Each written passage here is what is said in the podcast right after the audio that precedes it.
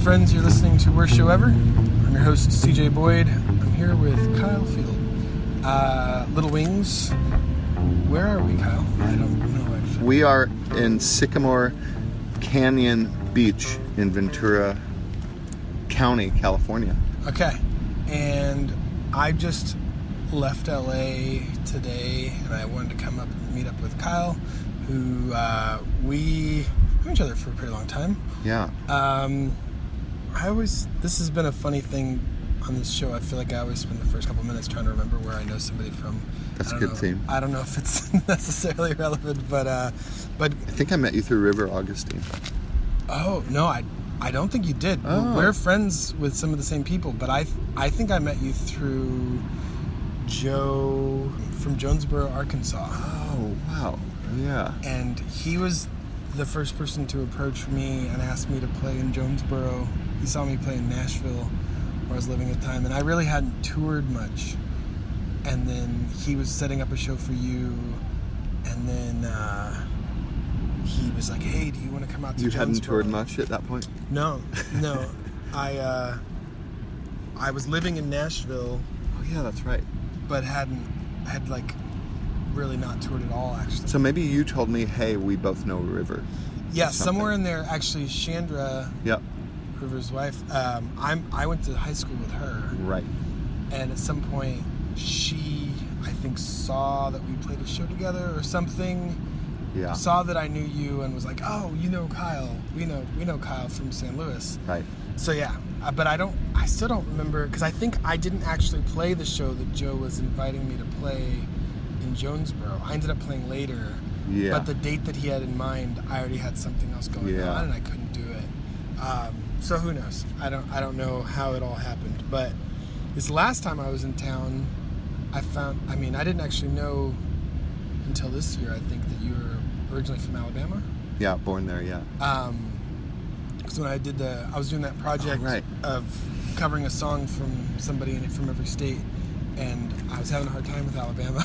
I was, Yeah. I was stoked when I found out that you were from Alabama. I was like, oh, great! Yeah. Somebody whose songs I'd love to cover. Yeah. Um, but um, yeah, I really want to hear about your worst show. So Okay. Well, I like the concept of this show, of this podcast, because I kind of feel like you need a best show ever to have a worst show ever, and vice versa, Okay. in a way. Yeah. And sometimes I think when you're touring and playing nights in, on end in a row, a, a really great show can boost, you know, your your the bar in your mind to set up the following show to be just horrible, Okay. just by contrast. So I think it's really an interesting Right. show uh, idea of like what would be my w- worst show ever, which so the context could be could play a part of that, Yeah. of where what you were doing the night before or after. yeah, or like what it took to get there and what the reward was for Yeah. effort. I think not blaming the crowd or anything, but I think the perfect ingredients for the worst show ever are are the ingredients of like how many miles you traveled to get there, how long it Mm. took, and then the show's supposed to be this hopefully reward because we love playing music. Yeah. But then if that falls completely flat after all these trials that Right. lead up to it, so that's what I'm gonna tell, and your expectations, Yeah. And then how they are supported or or how you're totally failed Yeah. by your a expectations is that's- huge. that's a big um, it's a recurring theme on this show. Is definitely the role that expectations play in making a show good or bad. For sure. Because sometimes when you know it's going to be a little dive that no one's listening, you just can roll with it and have a good time. Yep. But if you're expecting it's going to be this listening crowd and then it turns out to be something else, so there's all kinds of ways. But yeah, that's so I'm interested. So this took place in 2005. I didn't have a cell phone. I had email. I got an email from Phil Elverum from the Microphones Mount Eerie. Hey, this guy Ceschi from the East Coast, he's kind of like experimental rapper, asked me to play a show in Hawaii. Okay. and I can't do it, but I told him to email you. I think this is how it went. And then I got an email from Ceschi. Hey, Kyle, it's Ceschi. We like your music. Uh, we're playing two nights in Honolulu. Um, didn't get very many details about the show. They'll buy a plane ticket. It's this promoter, and then you can stay with us two nights or something like that. Okay. And I was like, okay, I want to go for a week. yeah. I'm going to Hawaii. I'd been there in eighth grade and been there once when I was 19 with a family's a friend's family. So it's like, geez, I've really arrived. If I get if I'm being booked in Honolulu, wow. Yeah, And yeah. I'm picturing. I didn't know what to picture actually, which was my one um, correct thought was not to premeditate that aspect of Yeah. what was going to happen. So my brothers and I grew up with a friend who was a firefighter and somehow he had bought a house on the North Shore Okay. and like rented it out and would go there once or twice a year. And so I tell him, "Hey, I'm playing on Oahu." Oh, great. What date? I tell him the date. He's like, "Okay, I'll be there." Maybe marked it on his calendar, maybe not. So I had I don't see him for a few months. He's away, I'm away. I get on a plane and I don't even have I don't have his phone number. And he doesn't have a cell phone Okay. and I just get off the plane in Hawaii and get on a bus bound for the North Shore. He said he'd be here. I get to the North Shore. This is like in February, I think. I get to the North Shore after dark. It's like eight, eight thirty at night on like a weekday night, and it's like kind of colder than I had imagined. I was like, I'm going to Hawaii. I brought a sweatshirt, a pair of jeans, some flip flops, one pair of socks, no sleeping bag, tiny backpack, no guitar, skateboard. It's totally unpaved there, which I'd never been to the North Shore, and I had Wait, and I've only been a little bit. I want to make sure to clarify. North Shore is not Honolulu, right. That's, like- the South Shore. right, right. So you take a two and a half hour bus ride. but is there or when two you hour say bus the ride? North Shore, like how big of an area is the North Shore? I Like, don't exactly know, but I'm.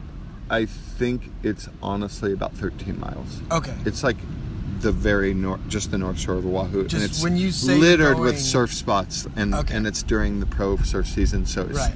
packed.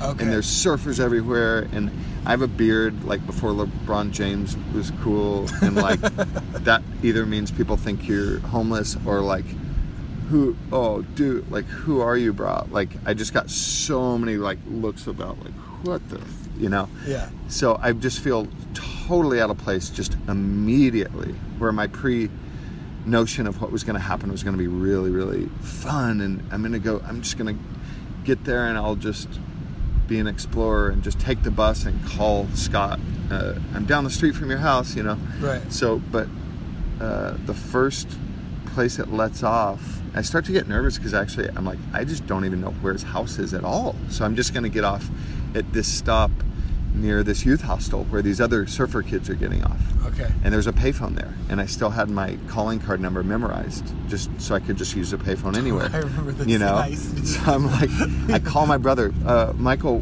what's scott's number? Can i get scott's number? Actually could you just call him for me and have him call me on this payphone? Okay. make that phone call. The guy who's running the hostel's like hey you can't be here. I was like no no no i'm not trying to stay. I'm just using the payphone. He's like you got five minutes we, you can't stay here man. I was like yeah i'm not trying to stay here. Like i'm trying to meet up with my connection you know? Yeah. i think he thought i was homeless or i don't know what he thought. He just thought i was like a ne'er-do-well. Yeah. and so i get a call back from my brother like two or three minutes later and he's like scott's in california. I was like shoot okay.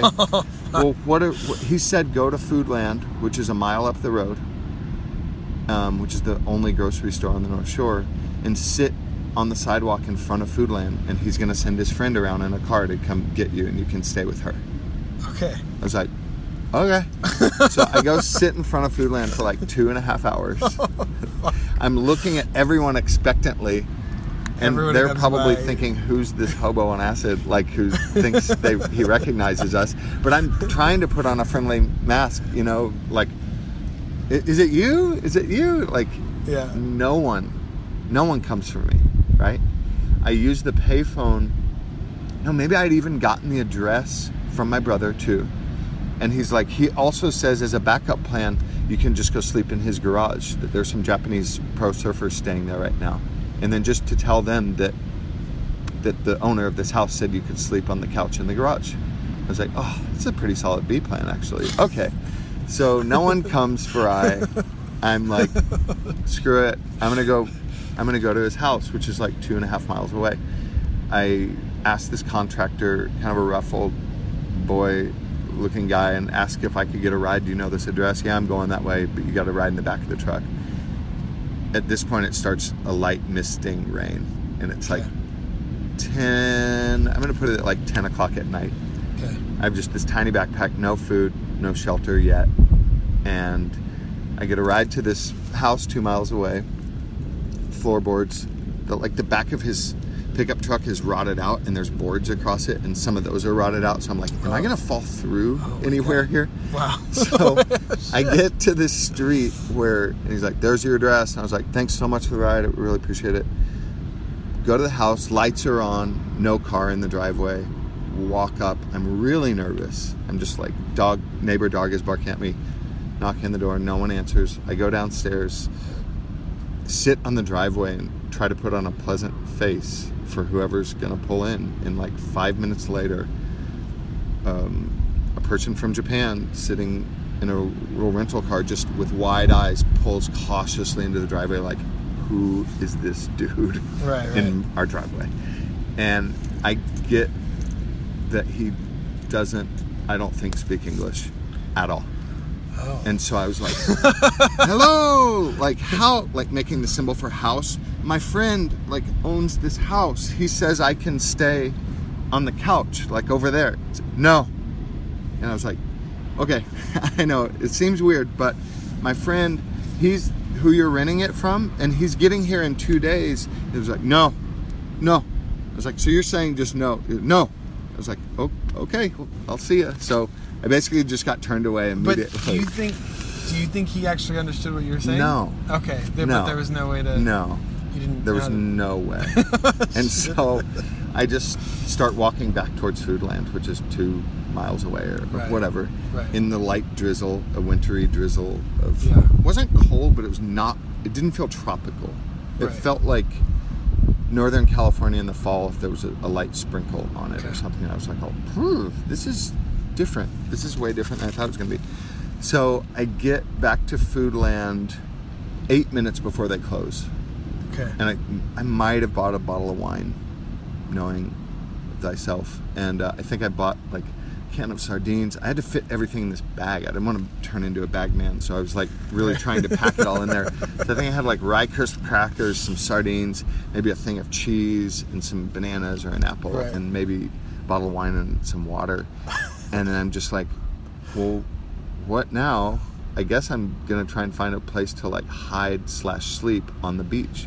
But the tide's rather high, so all the sand seems covered. So there's just kind of this lava rock, kind of comfortable lava rock.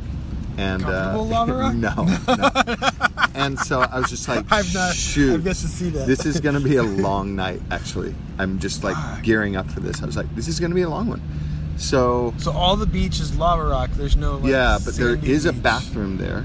I can't remember if it's open or not, but I go to the garbage can that's next to the bathroom, and it's a fresh garbage can, or fresh garbage bag, excuse me. Okay. No trash in it. It had been replaced, so I just swiped that immediately. Okay. Went over by the bike store, grabbed some cardboard out of their recycler, and like made a little cardboard bed. And I was like, at least I can like turn this into a vest, or you know, Okay. it's kind of drizzly, whatever. Yeah, yeah. I remember drawing a picture. I brought my art supplies. That drawing sold this year, by the way, from this gallery that I work with occasionally. But um, I remember drawing by street lamp light, Yeah. like, and trying to stay hidden because I didn't want to get busted for, you know, vagrancy Right. on the North Shore, which they call it Haolewood. Like they call Caucasians Haoles there, Yeah, yeah. but they call North Shore like Hollywood now because to complain about it because there's so many, you know, wealthy people and like, oh, I bought a house over there, blah blah blah. blah. Uh, Who where- then? where Who did I go? then uh, enforced the no vagrancy laws? I'm guessing. Yeah, exactly. So I have kind of just like an not a totally sleepless night, but just kind of a kind of a shattering night where I was just like, wow. So were you on the lava rock, but with the cardboard Yeah, bed yeah, with your With garbage bag, b- yeah. garbage bag, bag blanket. yeah, and like Okay. a sweatshirt and socks and jeans on. Okay. That was my sleeping bag. And so I have a rusty night of sleep and just wake up. Oh, gosh, I'm gonna go across to Foodland again, which is my new outpost. That's your spot. Yeah, it's my spot. and they have a Starbucks there, and there's like, I remember like, uh, pro surfers' girlfriends in like juicy suits that say pink on them, and people getting frappuccinos, and I was just like, this feels like the San Fernando Valley. Like this doesn't feel tropical in the least. And uh, I failed to mention actually that when I got to Foodland right before closing, which was like, it's that fate thing, like when you do test fate Yeah. when it works out, it feels amazing. I don't Yeah. even think I had a watch. I just like was walking, not knowing what time it was, Right. and got to the store and the lights were still on. And I'm walking in the front door of Foodland when, at that time, he was probably nine times world champion surfer Kelly Slater is walking out of Foodland, and Okay. that's who I passed going into Foodland. and I'd had this walk. I'm like, my sock, my feet are wet, you know, and I, and I just remember, I looked in, I was like, hey. I said hey to him, like, like I recognize you, and I was like, oh hey, and then he gave me the look, like his head like flew back a little bit, and his eyes were big at me, just kind of like, Just leave me alone. yeah, Yeah. because he was sh- he was shopping there five minutes before they closed. Right. Like his face was on the cover of Outside magazine on the rack Like at that. that, store, wow. Okay. which I saw the next morning. okay. But uh, so I get my coffee, and I find out my friend is not coming that night neither. He will be there the following day. So Wait, wait, he's going to so- be two days later than he said. Wait, you originally I told him the date that I would be arriving. this was when you went to Foodland and got the sardines and wine. uh, that's when I or- saw Kelly. Right. But then you're the, saying the, the, following day morning I saw his face on the magazine. and then the, that's the day that you talked to your friend. Yeah, that I kind of sussed out that he would not be coming. I think I called him from a payphone there, like, "Are you getting here tonight? Because I can just stay here. I'm on the North Shore already." He's like, "No, I won't be there till tomorrow." Okay.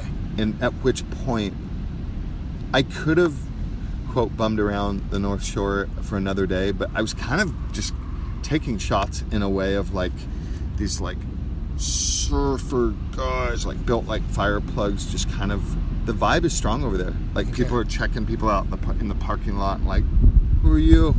You know kind of like uh, i'm not trying to eke in on your guys territory i'm just trying to find my friend's house. Anyway i know this this story is a saga but i end up riding a bus to back into honolulu Okay. where i'm gonna play my show but i don't play the show for like several days Okay. you know i had to get there to really enjoy hawaii Right. way ahead of time so i'd have some time to enjoy it and time it's Right. turned out to just be time to kill alone Right. in a way and so i take a bus back to the honolulu i think i ended up spending $100 on a room which felt like the biggest fail Uh, like i was so hating myself but i was like i'm i'm exhausted. Like i just want to go to sleep. I just want to be able to close the door. So it was my sellout move of the trip i was just like uh, and it was busy season. It's always busy there. So i had to walk around. I can't remember. I think i looked through a phone book back then and called different hotels and Right. see if they have vacancy. Right. Right. so my friend shows up the following day. This part is not that interesting because we go to Costco, which was another disappointing. Like, what? It's like, yeah, Costco's huge in, in Hawaii. You're like, damn.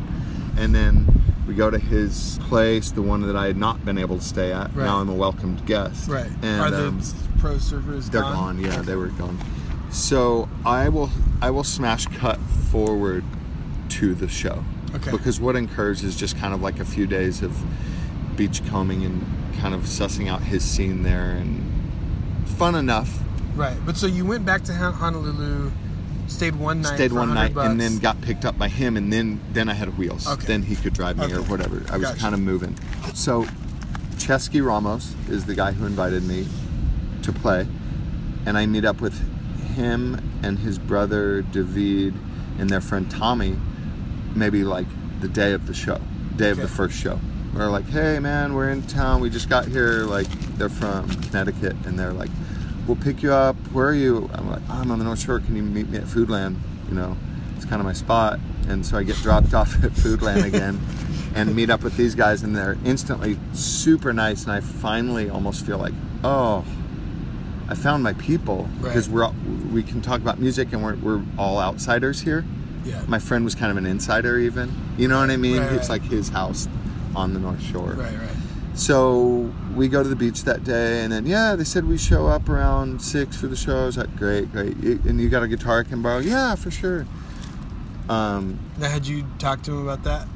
yeah, About I think so. borrowing a guitar? I, I think so for cool. sure. And so we get to the venue, which is going to be the venue that we play both nights. And it's this one production company that mostly does shows through this. Right. First night is an all ages show. Second night is upstairs in the bar, 21 and over. Okay. So the all ages show is essentially a battle of the bands. And we get there, and I think there's eight bands playing. And I think it's like Wow. community center style, where it's like, yeah, like yeah, brah, like each each band gets 20 minutes, Huh. and you're all like, okay, cool. Wait, wait, wait. So, I want to make sure I understand. This production company putting on the show. Yeah, They invited, they flew you out Yeah. from where were you living at the time? uh, California, or yeah, so you were living in California. They flew you from California. They flew this other guy from Connecticut. yeah.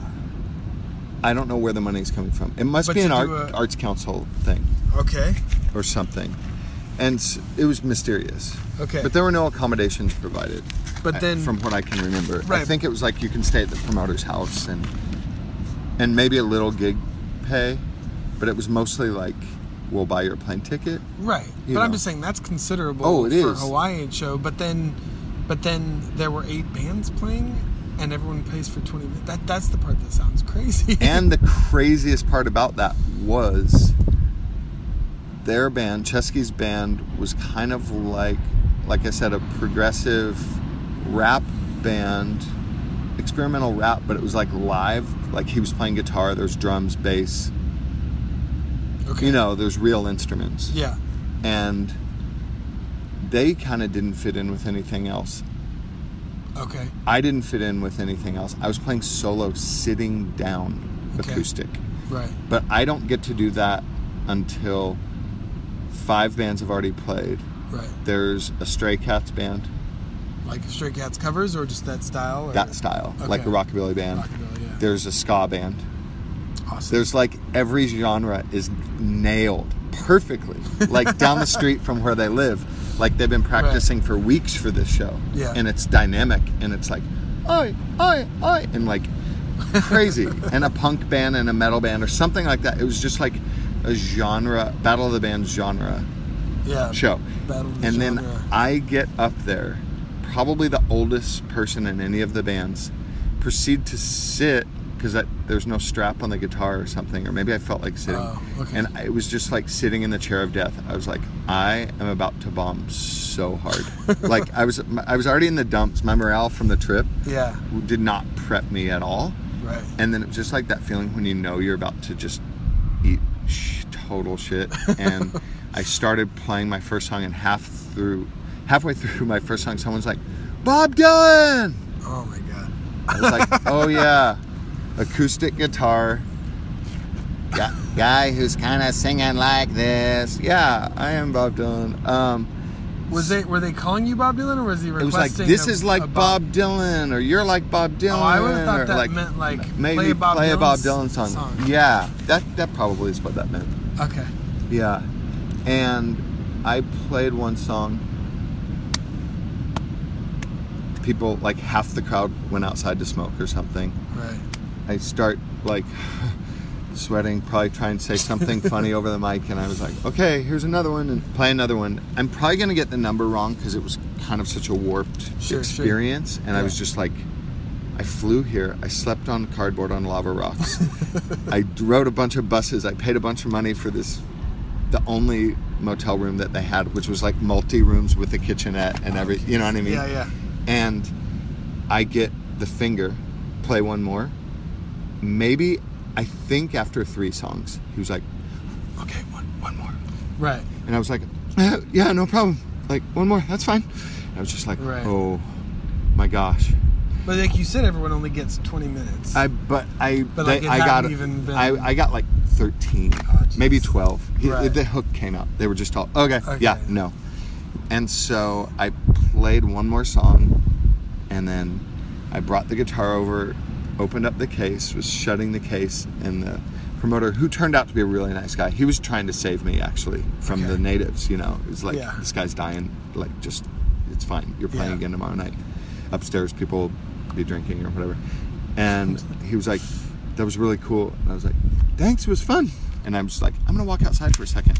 And I walked outside and I was just like, like about to hulk out, but Yeah. not on anyone, just hulking out. yeah. And I grabbed this piece of rubber tubing that was laying on the ground in the parking lot, and I just start whipping this post that was in the parking lot Okay. like alone. No one's watching me. I'm just Right. like whack, whack, whack, like Reverend Dimmesdale from the Scarlet Letter, you know, but not hitting myself. And all of a sudden, this guy pops over. I'm gonna call him Jim. Kyle, it's Jim from so and so Idaho. I was just like, one second. It's like that was the worst show I've ever played in my life. I'm so bummed that you saw that. They're like, oh, whatever, man, it's fine. So I'm living over here now, and blah, blah, blah, blah, blah. So somebody you knew from Idaho? from another worse show, From another workshop? which is Okay. a, whole nother story. Okay. But um, I have two tack points that I want Yeah, to hit yeah, to yeah. kind of bring it back to the fate thing and how it always works out in some way. So, when I was actually with Scott, the homeowner on the North Yeah. Shore, Yeah. in November, like a few months before this story happens, we were at a bar and there were eight people at this show. And most of them were ignoring the musicians. And this this guy, he's got to be in his 60s, named Skip Van Winkle. He still lives. He still exists. And he was uh, from Tulsa, Oklahoma. I actually wikied him today and found out more than I'd known about him then. This was on my birthday. My dad had given me a hundred dollar bill for my birthday Okay. that day. I end up seeing Skip Van Winkle play this show to a totally unappreciative room. I'm just like, poor guy, because it's kind of the craziest, technically speaking, playing I had seen where he's he has the bass pedals that he's walking them with his feet underneath the keyboard. He's wearing cowboy boots. He's named after Rip Van Winkle, but Skip Van Winkle. His mustache is silver and it's all the way down to here, like 10 inches long, like hanging, like cultivated this Right. stage look. He's got like on this cowboy hat and little glasses, and he's like, like doing the boogie woogie, Okay. like with his cowboy boots. And, and the band's incredible. It's like honky tonk country kind of thing, but so out of place. Okay. And I was that we're gonna take a break and we'll be back soon. And I went up and I was like, "Hey man, I want to buy a CD." That was like I've never seen anyone do what you can do. Like, does it ever freak people out? And he's like, "Well, you kind of got to be subtle about it." But uh, yeah, he's like a little elf kind of Yeah. character. And then so he hands me a CD, and I was like, "Here you go, keep the change." And I gave him my birthday hundred dollar bill for his CD because I didn't know how much he was making. Probably nothing on this gig. I was like, "This is an un- unappreciated talent, Right. living Where and was breathing." this again? This was in like near Topanga. Okay. Yep. And so this old place that was there called the Doom Room, and uh, so he's like, "No, no, I can't take that. You're too sweet. I can't take that." I was like, "J- "Just take it. Like I, I'm blown away. You know, I'm blown away tonight." So smash cut to my second night in Hawaii, Right. and I've decided I'm not sitting down tonight Okay. and I'm gonna rap with the rap band too. I have to totally redeem myself, which I can. I can make up some stuff on the spot here and Wait, there. did they ask you or you? He was like, "We'll we'll back you up." Blah blah blah. blah. I was like, "You guys are backing me up tonight on my stuff, and then I want to join you guys. I got to redeem myself on the island here Okay.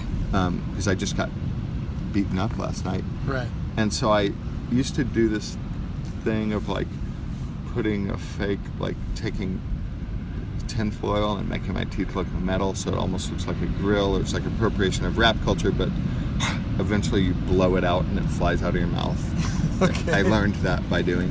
But anyway, I got up, played with them. They learned some of my songs before and they knew a few and it was super exhilarating. It was a bar crowd that was kind of rowdy and it was the, Yeah. basically the polar opposite of the night before. Okay. I was like, where are all those little kids that didn't know what I was doing last night? Like, oh, these people didn't come to that show last night. They came to the Saturday night show, to the bar show. Yeah. So, after it's over, um, I had my little box of CDs, and this guy who had flown over to Hawaii from LA to see this show.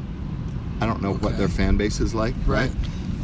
Hands me a hundred dollar bill for a CD. It says keep the change. I was like, no, you're kidding. He's like, no, man, that was incredible. I, I want to support you. And I was like, three months ago, I did this to someone else. Yeah. So it comes, it really Yeah. does come back. That's amazing. and that uh, that was and that was the best show ever. So that night, uh, that night was just the two of you. There wasn't like eight other bands. Exactly. Right, It was is- only us. It was like a regular bill.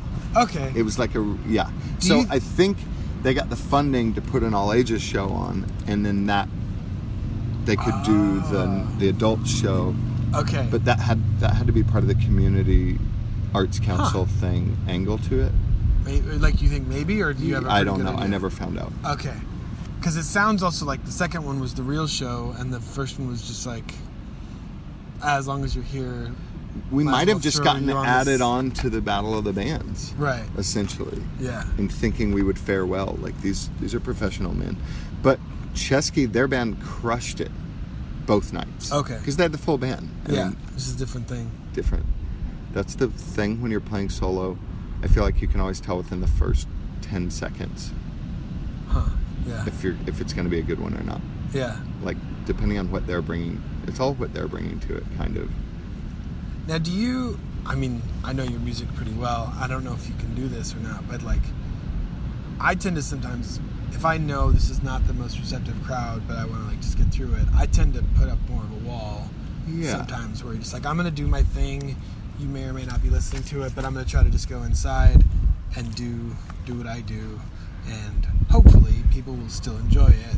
But I can't be too. Uh, Vulnerable or yeah, or just really it's a matter of focus, right? That if if I'm focused too much on what I'm receiving right now, it'll totally derail the show. for sure. Even and then it'll ruin it for the, the people who are paying attention. And so it's sort of a defense mechanism for me, but it's also um, it's also to try to like have something good happen for the people whoever's there to actually enjoy it.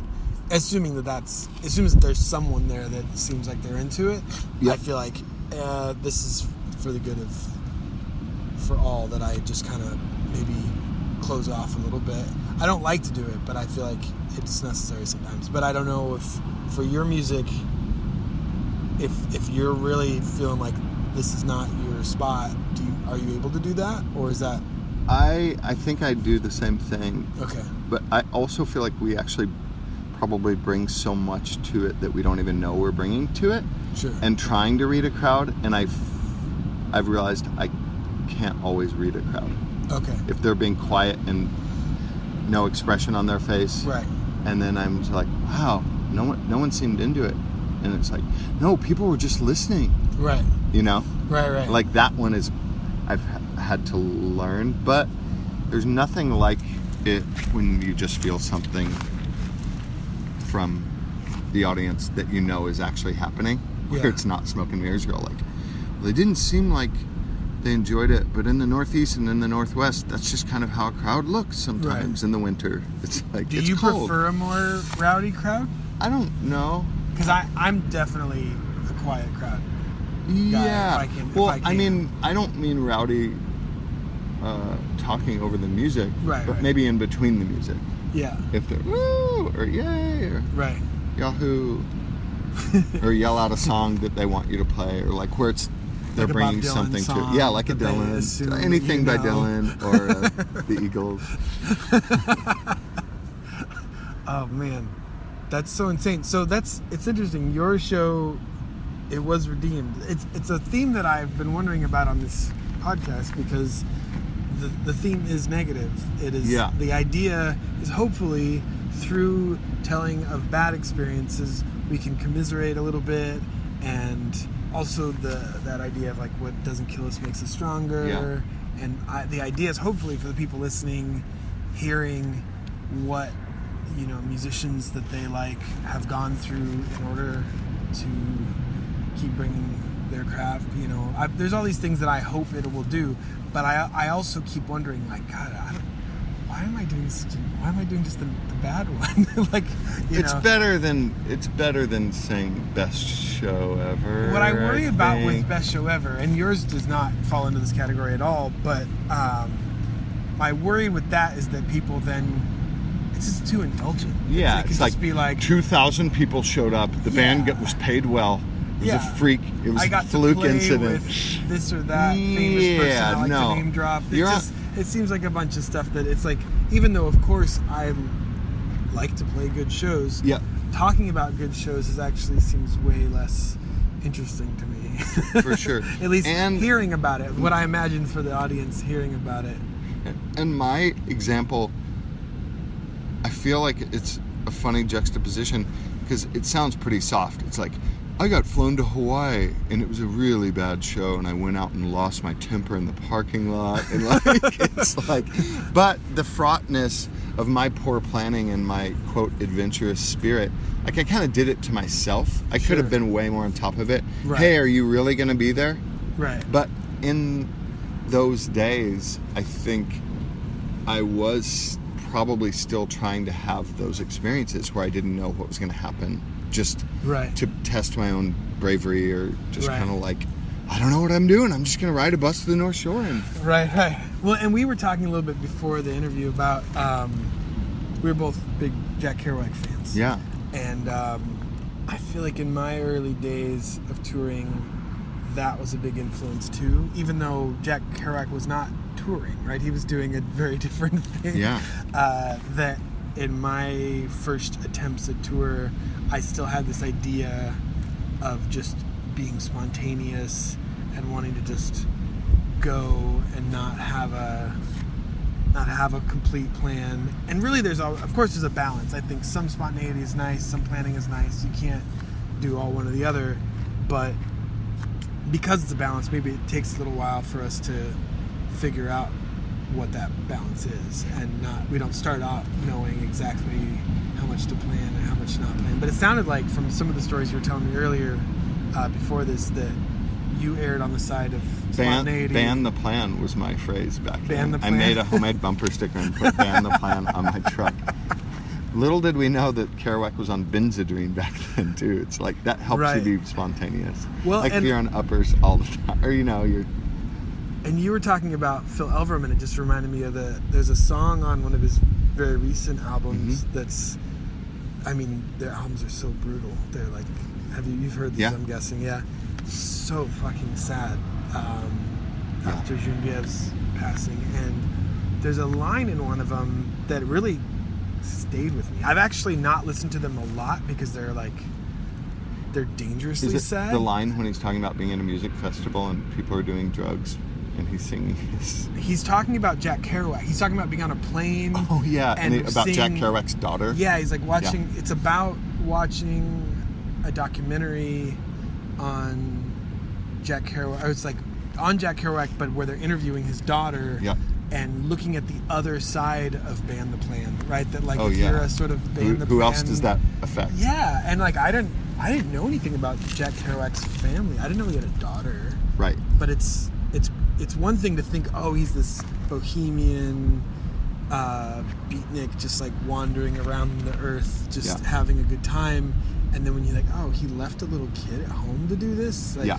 that's a very different thing and in the song i think phil is kind of connecting it to genevieve's experience of abandonment as a Yeah. kid and i don't i don't know a lot about that personally but but it really clicked for me because like yeah I was also in that. It sounds like Phil was and you were and I were these guys who kind of uh, lionized Jack Kerouac for being this this bohemian kind of spontaneous.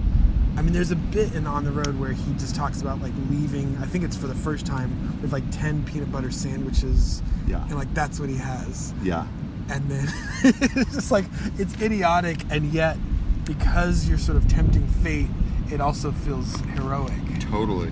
because And in if Dharma you can Bums, do that yeah. and not die then you, you've really you've really I don't know discovered something what were you gonna say in Dharma Bums? It's just more food talk, but Yeah. how he just talks about what they had and how Japhy knew how to pack his backpack and only weighed a pound and a half, or you know, like Right. salami and this and some cheese and yeah um, I even I was reading. I, I kind of dug out Dharma Bums. I probably haven't read it in ages, Okay. ages, and I found an old copy that I've had since I was in my twenties, and just him talking about the landscape, and they're in Muir Woods, and they see white San Francisco. They keep calling it White City because the buildings are all white. And it's like glowing on the bay, and Yeah. they're looking across there, and just the descriptions of everything and the food that they were eating and everything is kind of was really inspiring. And Okay. I, I was rereading it today. I was like, I know why I liked this. This sounds great. yeah Like everyone wants to throw a bunch of stuff in a backpack and walk off, right you know, and just kind of like, But I, I guess, and not to say, I mean, you don't have any daughters that I know of, right? Um, uh, but the other side, without it necessarily being that you're leaving someone behind, there is this, there is this aspect sometimes where you get to be the, planless one, and it means that other people are picking up the slack for you, right? I mean, you mentioned tours where you not bring a guitar, and that that's fine, I guess, if you talk about it beforehand. But it sounded like sometimes you didn't, or, or did you sometimes just show up? and- anyone got a guitar I could borrow? yeah, like you did that sometimes. Yeah, for sure. I guess even in that situation. Oh, I don't have a guitar. Yeah, I mean, there's definitely an aspect to bravado that's like pure selfishness right. in a way. But in in that situation, I guess if nobody has a guitar, then you just don't get to play guitar. Yeah, exactly. Did that ever happen? Yeah, I've played a bass before. Yeah, for sure. Which I, in a way, I felt like I didn't have a plan, so the situation would. I looked at it back then as almost very situationist, where Right. the situation would dictate how the music sounded, Right. and I kind of liked every show being different Okay. from one another. Yeah. And so I really, I always thought that was part of the adventure too, and like.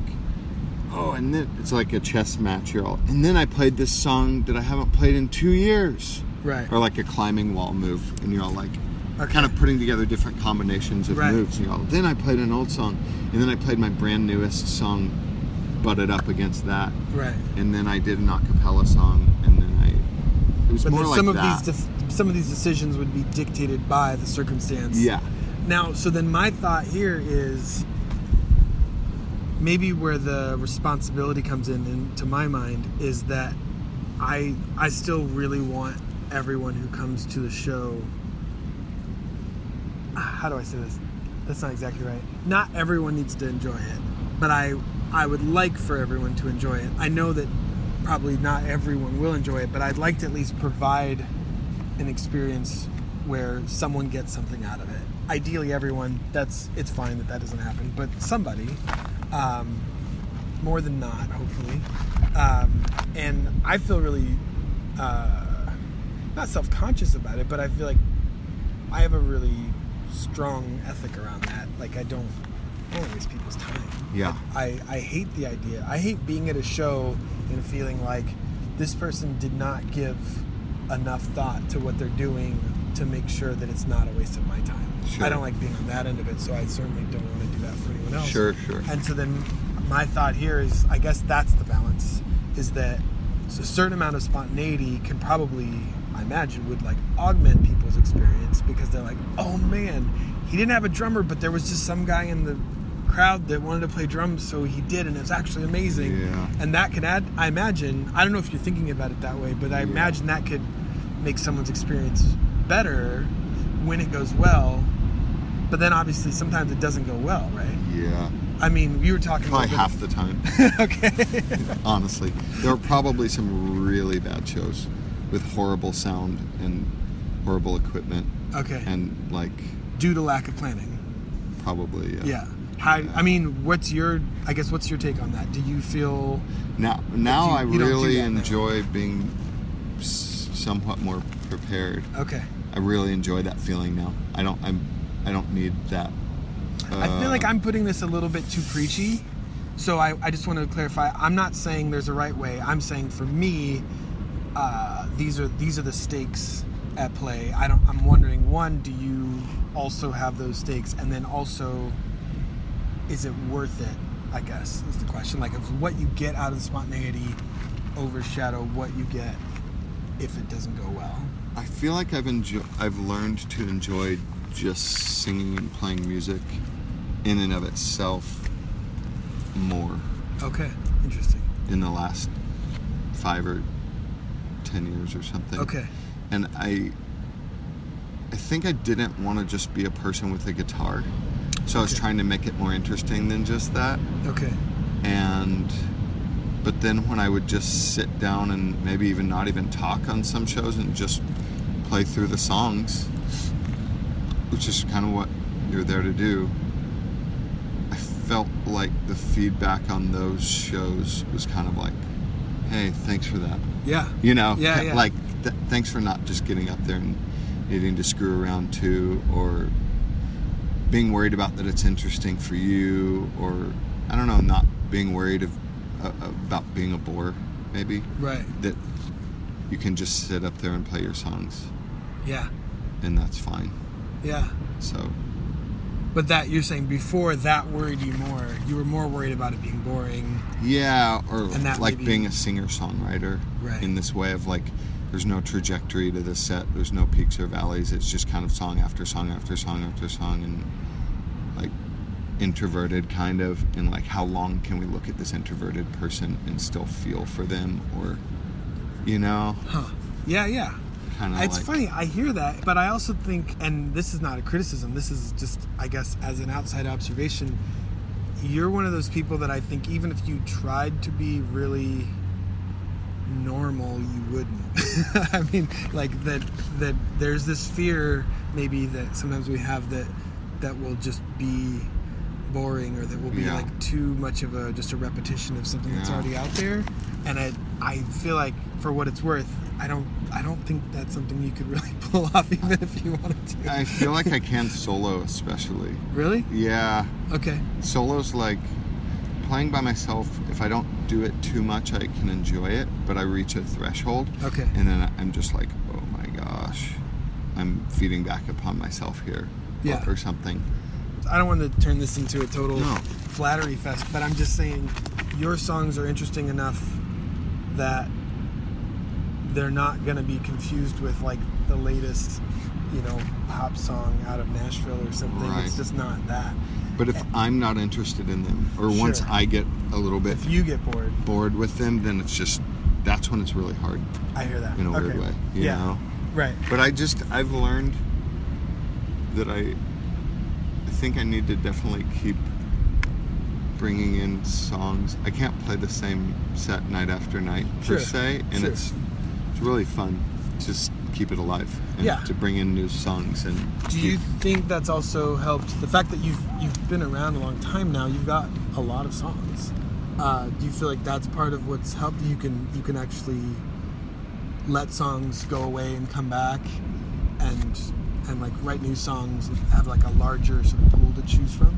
for, for sure and that in combination with having a band even though the band doesn't play all that much together just because of people's schedules and stuff Yeah. that I really like putting old songs through the new band Right. right now because they're like changes. yeah we all get along it's there's no drama Yeah. it's kind of everyone else everyone in the little wings live band has something else major going on in their life so Okay. there's no pressure on it to be everything Right. for And anyone this is the band that I saw you yeah play the other day. yeah Okay, exactly cool.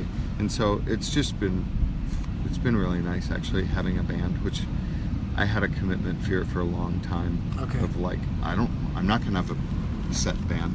Like, Okay. you know, I'm afraid of committing to that level, or Right. else I, I might get sucked in again, or like, you know. Did you have some bad experience with that? Did you? I just have, had a band that ended r- rather abruptly that I kind of thought was going to be around for longer, Okay. And it was a little bit hard for me to want to get involved in another relationship, so to speak. Okay. Where, Right. but the way I kind of made this music was that I could always play it by myself on a guitar.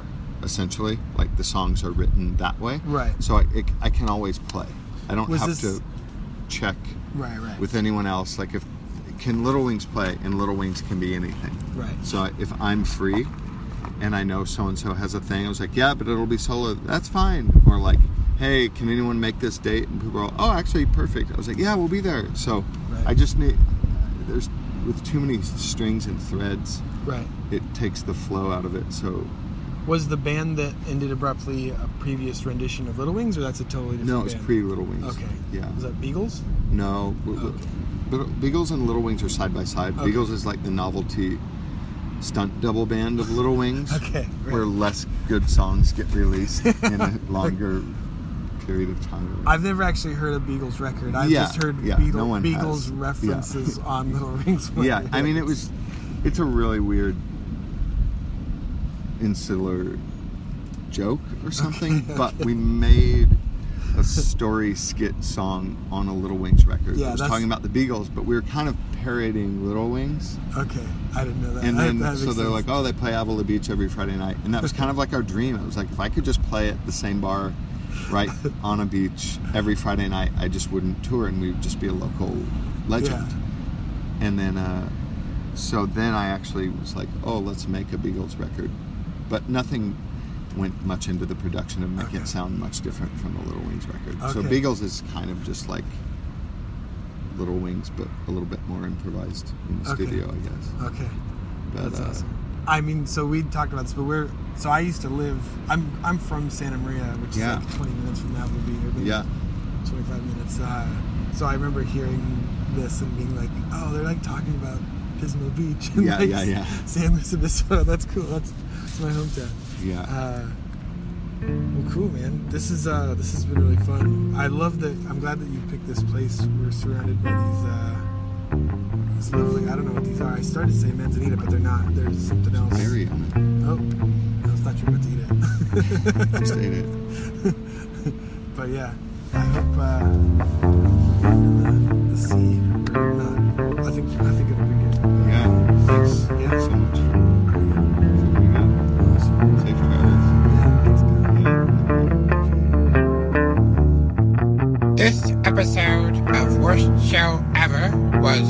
possible by the Patreon pledges of Joanna Fryman, Meg Roberts, Christina Perez, and Evan Quayberg. If you'd like to support this endeavor, please go to patreon.com slash worst show ever.